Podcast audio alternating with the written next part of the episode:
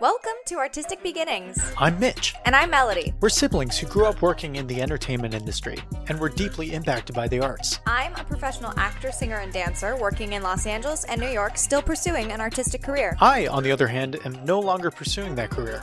I went on to become a researcher, though I'm still involved in the creative industry. Artistic Beginnings is all about the winding artistic paths that creatives follow in their lives. We share these inspirational stories with you so that you can learn and grow as a creative. So, let's get into it. Well, I, I remember always singing. I was always singing growing up. I was in, you know, like the school choir, and it was a big deal when I got asked to sing the solo of The Rainbow Connection in my elementary school winter concert. From there, I think I was at a holiday party when I was about nine years old where they made us sing for our supper. And believe it or not, I was very nervous and shy. I didn't want people to look at me. How things have changed. I said, I will sing for my supper and I will sing Rainbow Connection, but I have to sing it from the bathroom. You can all sit here in the living room, but I will be in the bathroom so that nobody can look at me. What a bold choice. Yeah, yeah. I will you you make me sing for my supper, but I'm gonna I'm gonna lay down the law. I'm gonna throw in some rules here. So I did it. I sang Rainbow Connection from the bathroom of a friend's house at I think like a Hanukkah party in Baltimore, Maryland, where I grew up. And from there, there was someone at that party. You know, my mom will say it was a talent scout. No, it was someone on the board of the local theater group. And they said, "Hey, we're having auditions for Sleeping Beauty next week. You should do this. You should come audition." So I did, and they said you have to bring a song. I didn't know anything about sheet music, so you know, my signature tune, me and Kermit with the Rainbow Connection. And my dad played guitar. So, not knowing anything about sheet music or how any of this worked, my dad played guitar for me in my very first audition. So, he played Rainbow Connection on guitar and I sang. And that's always a special memory I have with my dad. I booked it. Don't be don't be worried. I did get the job. I was cast as the pivotal role of the raccoon in Sleeping Beauty. Ooh. Mm-hmm. Mm-hmm. You're familiar. Yeah, the raccoon Very. in Sleeping Beauty. Yeah, can you actually recite the monologue that you have? Yes. Are you ready? We're recording. Here we go. That was it. Maybe no lines. No lines. Like, what does a raccoon even say? Like, is they don't chirp? They don't like. Maybe they hiss when they don't get into their trash cans. I don't know. But but I was cast in Liberty Showcase Theater's production of Sleeping Beauty as the raccoon, and my mom made my costume, which, believe it or not, is still in her closet. Hey everyone, thanks for uh, jumping back into the episodes with Mel and I and the, our next guest, Brian. welcome, welcome back, everybody. Hello. Uh, I really enjoyed this episode. I feel like I enjoy all of them, but like this one especially. Me too. And I do have to say that Brian really, really tells a great story and he tells a great many stories. These are just a My God, core right? selection They're- of his Yeah. his stories that he shared with us, which is really, really awesome. I mean, obviously, it's his job to be a storyteller, but it's just when you meet somebody who literally, like, that is what they do best, it's so incredible because you just, you know, you're like taken into a, a whole new world. A whole new world. nice. Thank you. But yeah, yeah, we, we burned through a lot of topics with him too, which is kind of exciting. It may have been his storytelling, but it seemed like it was a very quick, fast paced path to, oh, this is what I'm doing. And I just keep on doing all the right things to then lead me to the greatest opportunity ever. Oh yeah, and I also think that his path is so out of the ordinary, which is so cool because I feel like a couple people have had kind of similar paths or similar discoveries, but his is like straight out of left field, which is very exciting to just kind of have someone who has had a completely different path than others.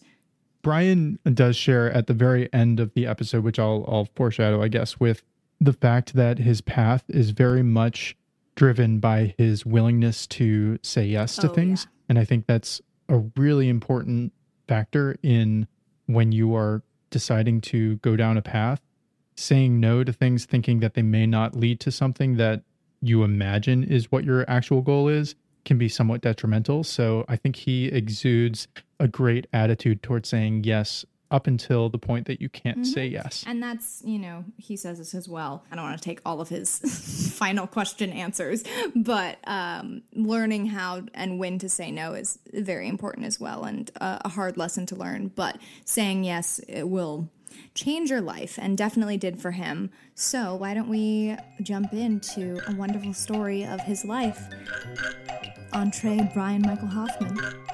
So from there, from my breakout role as the raccoon in Sleeping Beauty, I just started I hope that's auditioning still for. on your resume. Oh, yeah, yeah, yeah, yeah. Special skills raccoon monologuist. From there, let's see, that theater group was like my in, and it was in like the Sudbrook High School that was no longer in existence as a high school, but we could use their auditorium and and very quickly like my mom and dad both ended up on the board of this thing and I was doing all of their shows, even The Wiz, which, you know, for this podcast you cannot see that I am very Caucasian and should not be in The Wiz, but I was.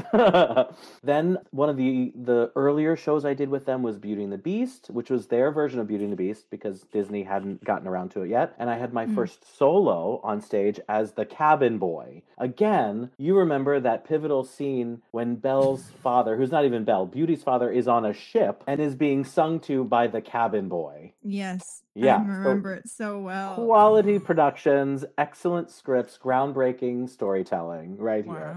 From there, a few of my friends who were in the shows at this this local theater were working at a local dinner theater in Baltimore and we're going to the Baltimore School for the Arts, which is a performing arts high school in downtown Baltimore, Baltimore City. I lived in Baltimore County, and I just started making friends with all the, you know, the other forest animals in Sleeping Beauty and the other dwarves in Snow White. And a few of them were like, "Oh, you should come audition for this dinner theater. They do a children's dinner theater production to offset the evening show. Like the adult dinner theater is doing Gigi and Showboat and Can Can and Sweet Charity, and then on the weekends they would do Saturday morning children's dinner theater. And everyone Cute. was, I think it was 16 and under, and it was Saturday mornings and we would also we would wait tables just like the adults at the dinner theater except instead of a buffet and alcohol it was hot dogs and peanut butter and jelly sandwiches and like non-alcoholic strawberry daiquiris that we were selling so we would wait tables and How and old so the, were you?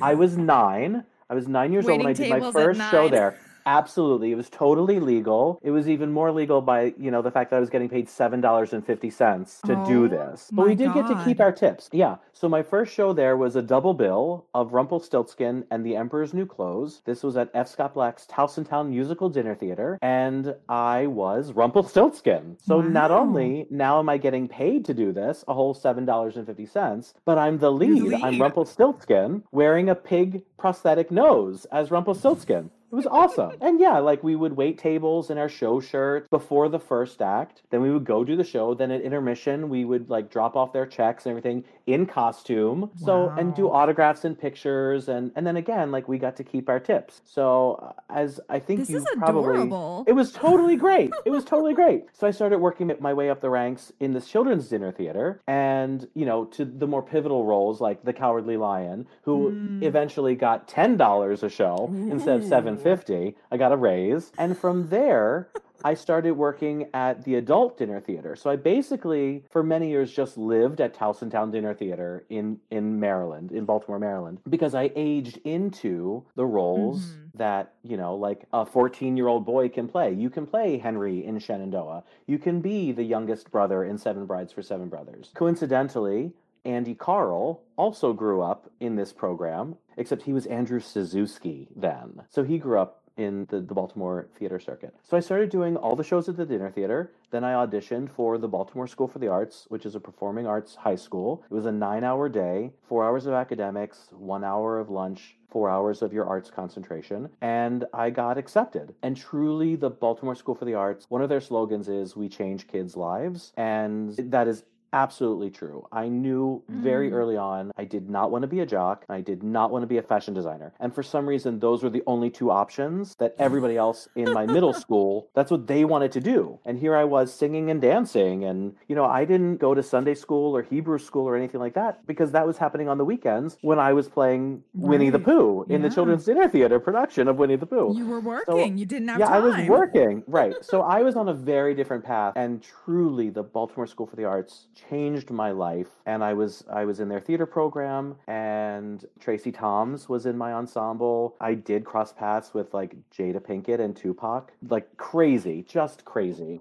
they they really did change my life and just put me on the right path to how I can do this moving forward, like as a career. From there, I went to Syracuse University as a musical theater major and English minor. So, Syracuse University, musical theater major. Syracuse, I love. It's the coldest I've ever been in my life. Snow literally up to my nose, just Wow. a path plowed from my dining hall to my dorm. But the the great thing about the drama department at Syracuse is it is a conservatory program in a university setting. The drama department is off of the main campus, off of the hill, and it truly like we are in a bubble. And I would go up on the Mm. hill to take my English stuff and and a, a voice lesson with the School of Music, but we really were a conservative setting. On top of which, the building for Syracuse Drama Department also houses Syracuse Stage, which is an equity Right, regional yeah. house. So not only was I getting this incredible conservatory program, but I was also working with and observing all of the actors and directors and designers that were coming up from New York to work on the Syracuse stage programs. It worked again in my favor when in my junior year at Syracuse, Bob Moss came in as the artistic director for Syracuse Stage. Bob Moss like founded the Hangar Theater in Ithaca and is this little like spitfire, like he's just like this ball of energy. And he for his first season at Syracuse Stage, he decided that he wanted to bridge the gap between the drama department and Syracuse Stage. We're in the same building. We're all working towards the same goals. How can we get these two to work hand in hand instead of just coexisting? So he decided to create an understudy program for Syracuse Stage where the underclassmen at Syracuse University, the drama department, could audition to understudy the Syracuse stage productions. And the first show that they did that with was Jacques Brel is alive and well and living in Paris. And I was cast as one of the five student understudies. Now, that was super cool. Like, we weren't getting equity points, we weren't getting paid. It was just, you The get to do this. though. Yeah, you just get to be in the room. So I got cast as one of the five understudies, and it was all students, and we all sat there with our notebooks and went to music rehearsal and went to staging and everything like that. And the stage manager and Gabe, our director, saw that even though there was no chance, there was no moment that like nobody was going on. We were just the understudies. It was just there for Right, the yeah. experience. But then my guy got sick. My guy got sick, and it was a matter Oh. of we cancel the weekend of shows or we give Brian his equity card. And so oh that my is what happened. Yeah. Yeah. So I went wow, on what a well. great equity card story. yeah, it was great. Yeah. So out of college, I had about a year to a year and a half of work lined up. And even though I had my card, because I was still in college, Equity at that point let me take all of the work and just take my time paying off my equity card. So I could still Hmm. do equity and non equity. I don't know that they would let anyone do that now. Probably But- not, but yeah, nice that probably you got not. to do it. but very nice that I got to do it. And one of the last things that I did in that like year before I paid off my card was I was cast in a non-actor of Annie. And another moment that just changed my life. I I went into this audition and sang whatever I sang and the casting director said, "Great, can you come back at 2? You're singing for Martin. Get a sport coat." And I was like, "What?" what is happening? Like, I don't have a sport coat with me. Like, what am I? And Martin, you're singing for Martin. What is? Who is this Martin that you're singing for? And it turned out that it was it was Martin Charnin, who was the original director and one of the creators of Annie. And I remember that audition. I I found a sport coat. I don't remember where I found it, but I got a sport coat somewhere. I was singing "I'm Sitting on Top of the World," which is an old Al Jolson Mm. song. And Martin looked at me after I did, it and he was like, he said, if you're gonna do Al Jolson, you got to do Al Jolson. So he said, do it again, and somehow end up on one knee, a la Mammy, How I Love You. And I was like, okay, I don't know who you are. I'm just got a sport coat, and now you want me to do Al Jolson? And let's refer back to Brian in the Wiz, very Caucasian. But I did it, and this was going to be the the non-actor that came off of the 20th anniversary like production in New York of Annie. And I was cast as Mr. Bundles and Harold Ickes. Mr. Bundles, of course, gets Annie out of the orphanage in the very beginning of the show. Pivotal. Show wouldn't happen unless he gets her out of the orphanage. And two crazy things happened. The first was Martin saw that I looked much younger than our actress playing Miss Hannigan. And the original script of Annie, Bundles is hitting on Miss Hannigan. He comes in, Hey Aggie, how's the prettiest gal south of 14th Street? And she's like, Oh, Bundles, still up to that same old malarkey. Like she's shooing him off. But here, it didn't work because here was a younger man hitting on Miss Hannigan. Why wouldn't she pounce on me? So he rewrote that scene to have her hitting on Bundles. And now that is the licensed version of the Yeah. script that is out there. You know, it's it's her hitting on me Mhm. and him being disgusted. So that was the first of many gifts that Martin Charnin gave me. I was just Mr. Bundles and Harold Ickes and the fireman in NYC and you know all sorts of stuff. Mhm. I had nothing to do with Sandy. Hey, Mitch here. Just wanted to give you a little context on what Brian just said. So, Brian, if you're not aware, works with animals and is a dog trainer, an animal trainer, works in the performing arts with animals specifically on this kind of thing. Works with Bill Berloni, who is the biggest name when it comes to animal training for these kinds of shows, for live shows, for for film and television, I think too. We're going to go into more depth when it comes to the next episode. So stay tuned next week and hear some great stories like how Bill actually found the very first Sandy for the first production of Annie. Let's get back to the program. And Bill's rule is that if you are not the kid in the red dress, if you're not the girl in the blue gingham, if you're not Elle Woods, like when we start rehearsals, we have a very tight, a very small circle because the cast has been working for months and, you know, we all speak English, we all speak the same language. And now we're bringing a dog in who understands the commands and, you know, suddenly we're throwing them out in front of an audience of 1,400 people. So you Mhm. really start with the circle very, very small. Rehearsals would be just Annie and Sandy and the director and, and Bill, the, the trainer. And then eventually you introduce Lieutenant Ward because Lieutenant Ward does the scene. Eventually you introduce Warbucks and Grace because they have that moment at the end of the show. You just start rehearsing the people that come in direct contact with the animals first. So on a national tour, Bill obviously is happily very, very busy and cannot travel with a national tour for a year or two years because in the span of that year, he might have three Broadway shows. He might have 2 Mhm. commercials. He might have a print ad. He might have a, a movie or two in there. He might be filming Sesame Street. All of these crazy things that he does on a daily basis. So he hires handlers to travel with the animals and to be with them 24 7.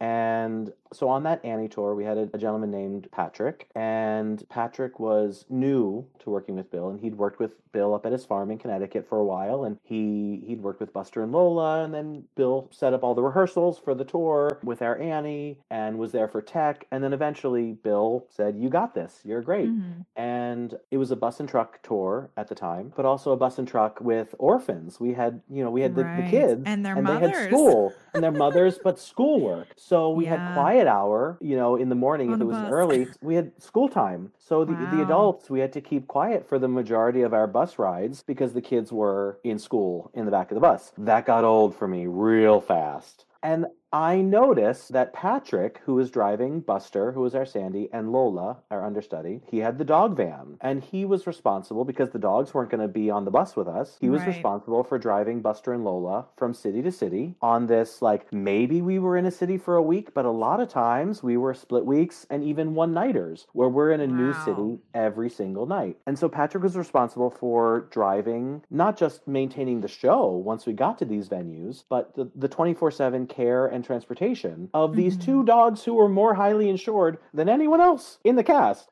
True story. Yeah, you know.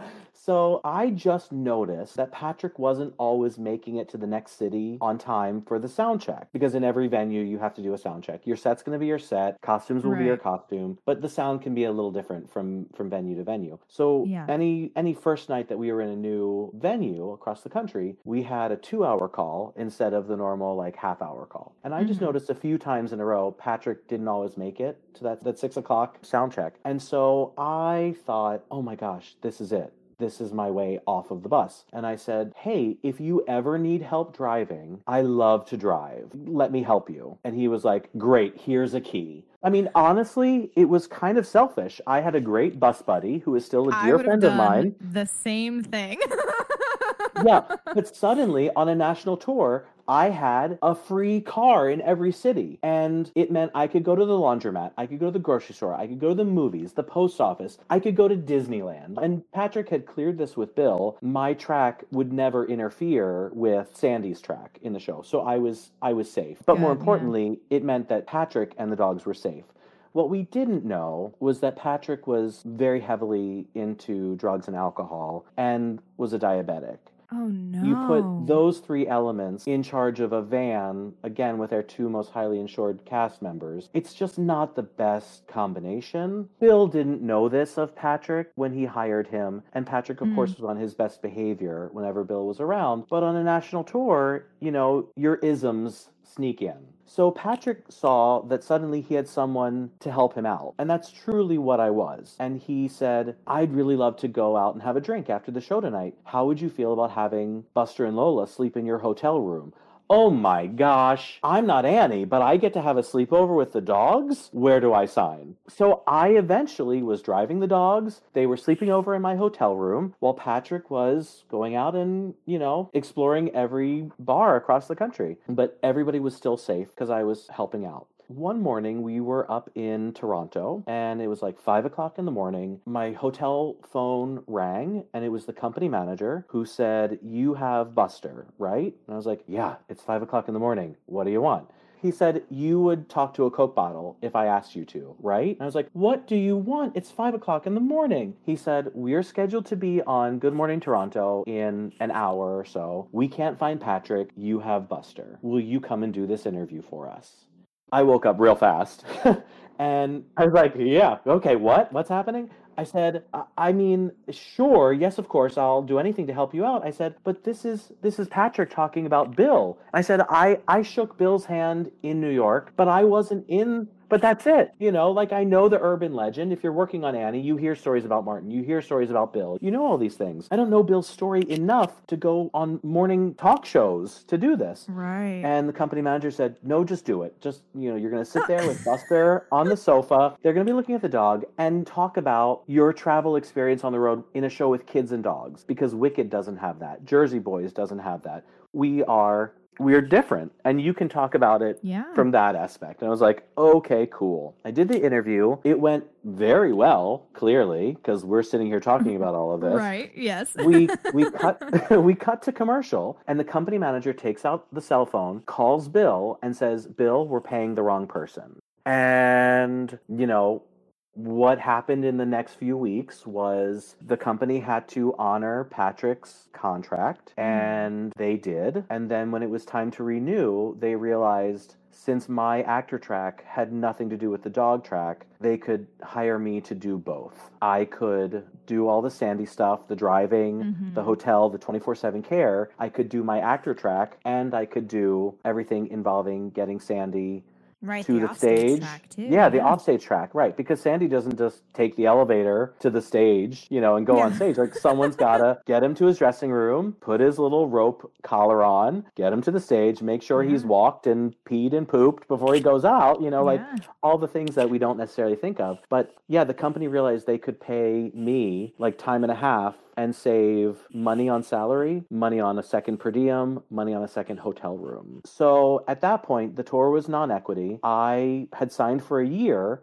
But at that point, I had to finish paying off my equity card and was not allowed to do the second year of the non ec tour of Annie. So that's when Bill Mm. said, if you really want to do this, we should talk. So we talked. And he said, I've never done this before. I've never had an actor who is also my handler because actors are always looking for the next best gig. And I spend too much time and energy training you to lose you after two shows. So if you want to do this, I need a commitment from you. And I said, Bill, I love everything about you and what you do and how you do it, but I am an actor first. However, let's refer back to Brian is a character man and needs time to grow into his character roles. So I said, Annie can't be the only show that I can do double duty on. And as it turns out, it's not. He said, just let me know what your schedule is. Let's always stay in constant contact so that I can say, hey, I've got, you know, a Wizard of Oz in six months, or I've got an Annie, you know, next summer. Do you want to do it? And I said, cool. And theaters started hiring me. Bill, like, became a, a version of an agent for me, as well as a version of a father to me because he then realized that the theaters were more quick to call him when they saw they could get Bill Berloni, they could get the guy, but save a little money. And the theaters called and said, We don't know if we can afford you.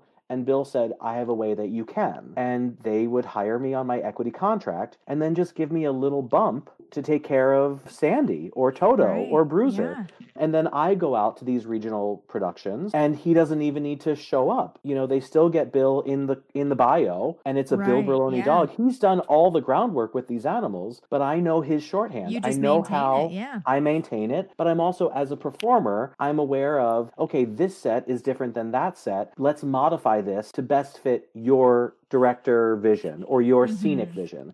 So I've now done a bajillion versions of Annie and Legally Blonde and The Wizard of Oz and all of these shows that, that we have in our Rolodex that I can work hand in hand with a director and say, here's what is typically done. What is your dream? What do you want? Because it doesn't have to be open box, lay out the parts, put it together like a Lego kit. We can Right. create something because I know these animals. I know what these animals can and can't do. Yeah, so I've been working with Bill now. December will be 20 years that I've worked with him.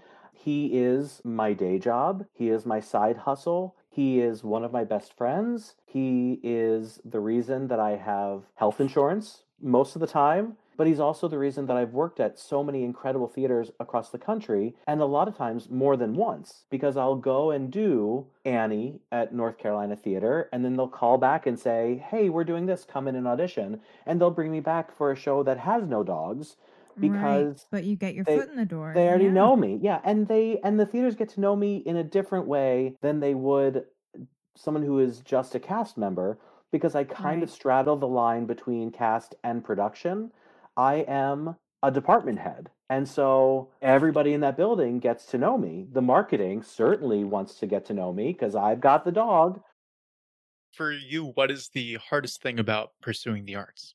as we know, I have not had a typical journey. So it hasn't been where's my next paycheck coming from or where's my next gig, which I know is a very like silver spoon problem to have. I think it's been maintaining a relationship with my family. My family is all, I grew up in Baltimore, but my family now lives in Greensboro, North Carolina. And there have been health issues over the years. There have been moments where I really should have been there. And mm-hmm. because of my work and my work schedule, I have not been able to be there as much as I would like to have been. And because of the health issues, it's meant that my family hasn't been able to travel as much to see me perform. It's really if I'm in like a two hour radius of them, they they see me. My mom had a really bad health scare coming up on four years ago, and it just so happened that I got a contract to play Billis in South Pacific at a theater eight minutes from the hospital where she eventually ended up for a few months. So just, you know, somebody put me right where I was supposed to be, whether I wanted to be there or not. But I, I will say I wouldn't be surprised if most of the people that you talk to say job security or paycheck or paying my rent. I've been very fortunate to be able to do those things by having my career as Brian the actor and my career as Brian the dog boy, my affectionate term Mhm. for myself, and double dutying. But I would say it's certainly, I don't get to see my family as much as I would like to because Annie's usually done at Christmas. Wizard of Oz Yeah. is usually done during the summer. So the times that I might have a few weeks off in between gigs to go see my family, I'm usually working. So I have to time out my visits with my family differently. And sadly, they don't get to come see me as much. So yeah, I would say it's family stuff has been the hardest part to maintain through this. Yeah. I feel like that's a pretty regular problem for a lot of people, especially Yeah. people who move from different states to New York or Yeah. California. It's tough. Yeah. It is. Yeah, yeah. But one thing, I mean, here in this moment, we're finding how easy it is to have virtual happy hour over FaceTime or Facebook Oh, Messenger yes. or It's Zoom. great. and it is great. It is great. And I really hope that if that's the one good thing to come out of this, that we Yeah. can see, even if we're not hugging, but if I were in North Carolina, I couldn't hug them anyway. So Right. at least Yeah. we can see each other. And I do hope that the video calls will continue once we, you know, tell Anna and Elsa to open up the gates. yeah, no, I I agree. Our next question is Yeah. definitely not on the same path at all. Okay. What is your favorite piece of art right now? My favorite piece of art. Oh my gosh. This, okay, this goes back to being selfish. My favorite piece of art right now, I have started Uncle Brian's art class on, like, on video chatting. So is that wrong to say that it's my own thing, but I love doing it? I want to Okay. know what it is. Yeah. Yeah. So, okay. and so can I join? yes, of course. Yes, of course. So I we didn't talk about this, but I worked for Disney for 3 years. No dogs involved, but I opened up Tokyo DisneySea, which is their second park in Tokyo, Japan. And I was there for the opening and I was there on and off for about 3 years between Tokyo Disney and Disney Cruise Line between 01 and 05. They did 3 total years but broken up between those those Mm. four years. So I have a lot of very close, very dear friends who still live in Japan. Either they are Japanese or they are Americans who fell in love and got married and stayed there. And one of my best friends is married, one of my best American friends married my best Japanese friend, and they have three kids together, and they are still in Japan at this moment. The mother wanted to bring her kids back to the States. She's originally from Kansas, but they got stuck in Japan. I mean, they lived there full time, but in Right, this yeah. moment, in this moment, she wanted to come home and they weren't able to get out in time. And there are three kids and just three kids on an international flight and yeah, that's a lot. airports and cars and taxis. It was a lot. And and so they are there. So I was talking to her right before Easter, and she wasn't sure if they were going to find eggs for the Easter bunny. And I said, What can I do? And she said, I just, I do not know. And I said, Let's have an art class. Let's draw something. Let's draw the Easter bunny. I'll teach the girls how to draw the Easter bunny. And then we can also cut out the shape of eggs and we can draw them and we can design them just in case you can't get eggs in this moment. We can create, like, instead of dyeing Easter eggs, we're going to Sharpie Easter eggs and hide them around the apartment. She was like a goldfish, blink, blink. You can do that? Like, what's happening? And she turned the computer over to the two girls and I taught them how to draw the Easter bunny. And I taught them like we designed Easter eggs. And the girls loved it so much, they said, Can we do a spring chick tomorrow? So, you know, Japan is like 16 hours ahead. So their morning is our night before. So, Mhm. yeah, I had a whole day to prep drawing a, a chick popping out of an Easter egg. And and I saw that it gave her 40 minutes to do the laundry, to do the dishes, to Clorox wipe her groceries that were being dropped off at the apartment. And it kept my brain active doing something else for 40 minutes. So I started doing that with them on a regular basis. And then my goddaughter in New York City lives five blocks north of me and truly is like my heart that exists outside of my body. And basically, I'm the third parent to her. She comes over and we do like cooking videos in my kitchen or crafts in my kitchen. And I am now not in New York City and I miss her very, very much. And I said to her mom and her dad, I said, Would you like, can I do this with her? And they said, Oh my gosh, can you please? We haven't cleaned dishes in four days. So it just started happening. And then she said, Well, I want my two best friends from school to do this. So now I have, we call it Uncle Brian's art class. And I have about 14 kids who are the kids of some of my nearest and dearest adult friends who need 45 minutes to do the dishes or to do laundry or to figure out their Instacart order. And so now I have kids in Japan, California, New York, Kansas, Florida, all over the place. And they say, We want to draw Pikachu or we want to draw Olaf. And so I sit there and I Google how to draw Elsa or how to draw an Right, LOL girl. yeah. And then I break it down into easy shapes, short lines, and do a step by step tutorial with, you know, these kids on how to draw Darth Vader or how to draw Boba Fett. And That's amazing. I love doing it. So, very selfishly, the art that I'm obsessed with is my Zoom session with kids of my best friends because I know it's keeping my brain active and creative in this time. It's helping my friends who need to do their laundry, and it's helping these kids not stare at the TV for 45 minutes. Yeah. Well, to take it to a, a slightly Yeah. potentially darker place, I can't wait. Brian, what keeps you up at night? what keeps me up at night? I have a hard time just turning my brain off at the end of the day, and it's not in the like current zombie apocalypse that we're working through right now. Mm. It's just well, let me do one more load of laundry, or let me just check that last email I sent, or well, I probably could get three more pieces of that puzzle done on the kitchen table. But what keeps me up at night? I feel like I should be saying the political climate of our country or like did I wash my hands enough times today right now?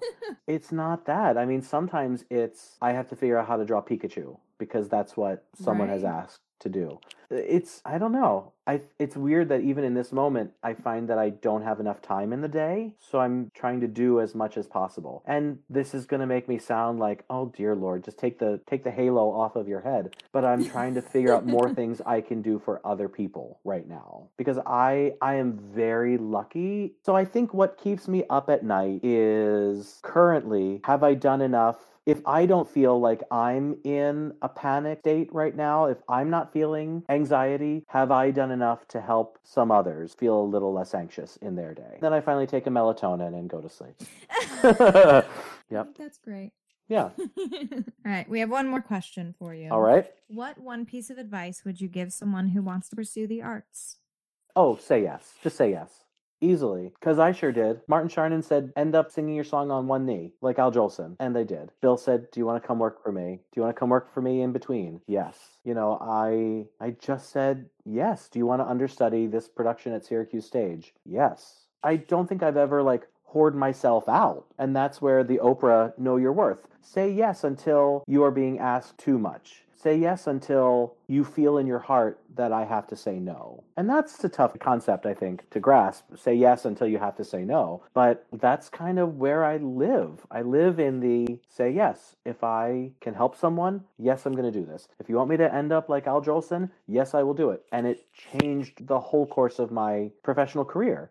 Yeah, say yes. And work with young artists, I think, as you get older, because I do a lot of coaching and directing and stuff in schools. And then I always go back to New York and have the best auditions I've ever had because I start asking myself the same questions I'm asking them. Why did you turn left? What in the world are you doing with your hands? You know, I, I see I see these things that these young artists are doing, and then I take them into the audition room with me the next time I go in. So it's a great way to keep learning and growing as an artist by doing what you do with the next generation. So I guess when someone asks you to work with the next generation, say yes.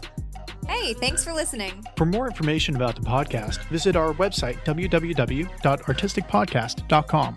If you liked the episode, do us a favor and share it with a friend. It's the best way to help people find our podcast and will help support the show. For updates on new episodes and content, you can follow us at The Artistic Pod on Instagram and Facebook. Thanks again for listening, and we'll catch you next week.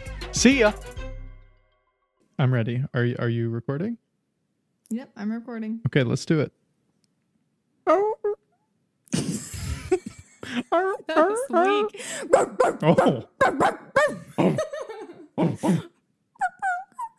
That's not a. What was that? That's not a dog. Bark, bark, bark, bark. barkity bark, bark, bark, bark, bark, bark. bark, I like trees. That's how I. That's how I. Squirrel. Bark. Hi, I'm Kevin. And I love you. Right? Yep. Squirrel. Yeah, that's it. Cool. Name that movie, Melody. Up. yeah, I know. I was just making fun of you for not knowing Field who- of Dreams. Jesus. I was the one who made the first reference, Mitchell. No, I know you did really well. Thank you. Okay. Pressing stop now.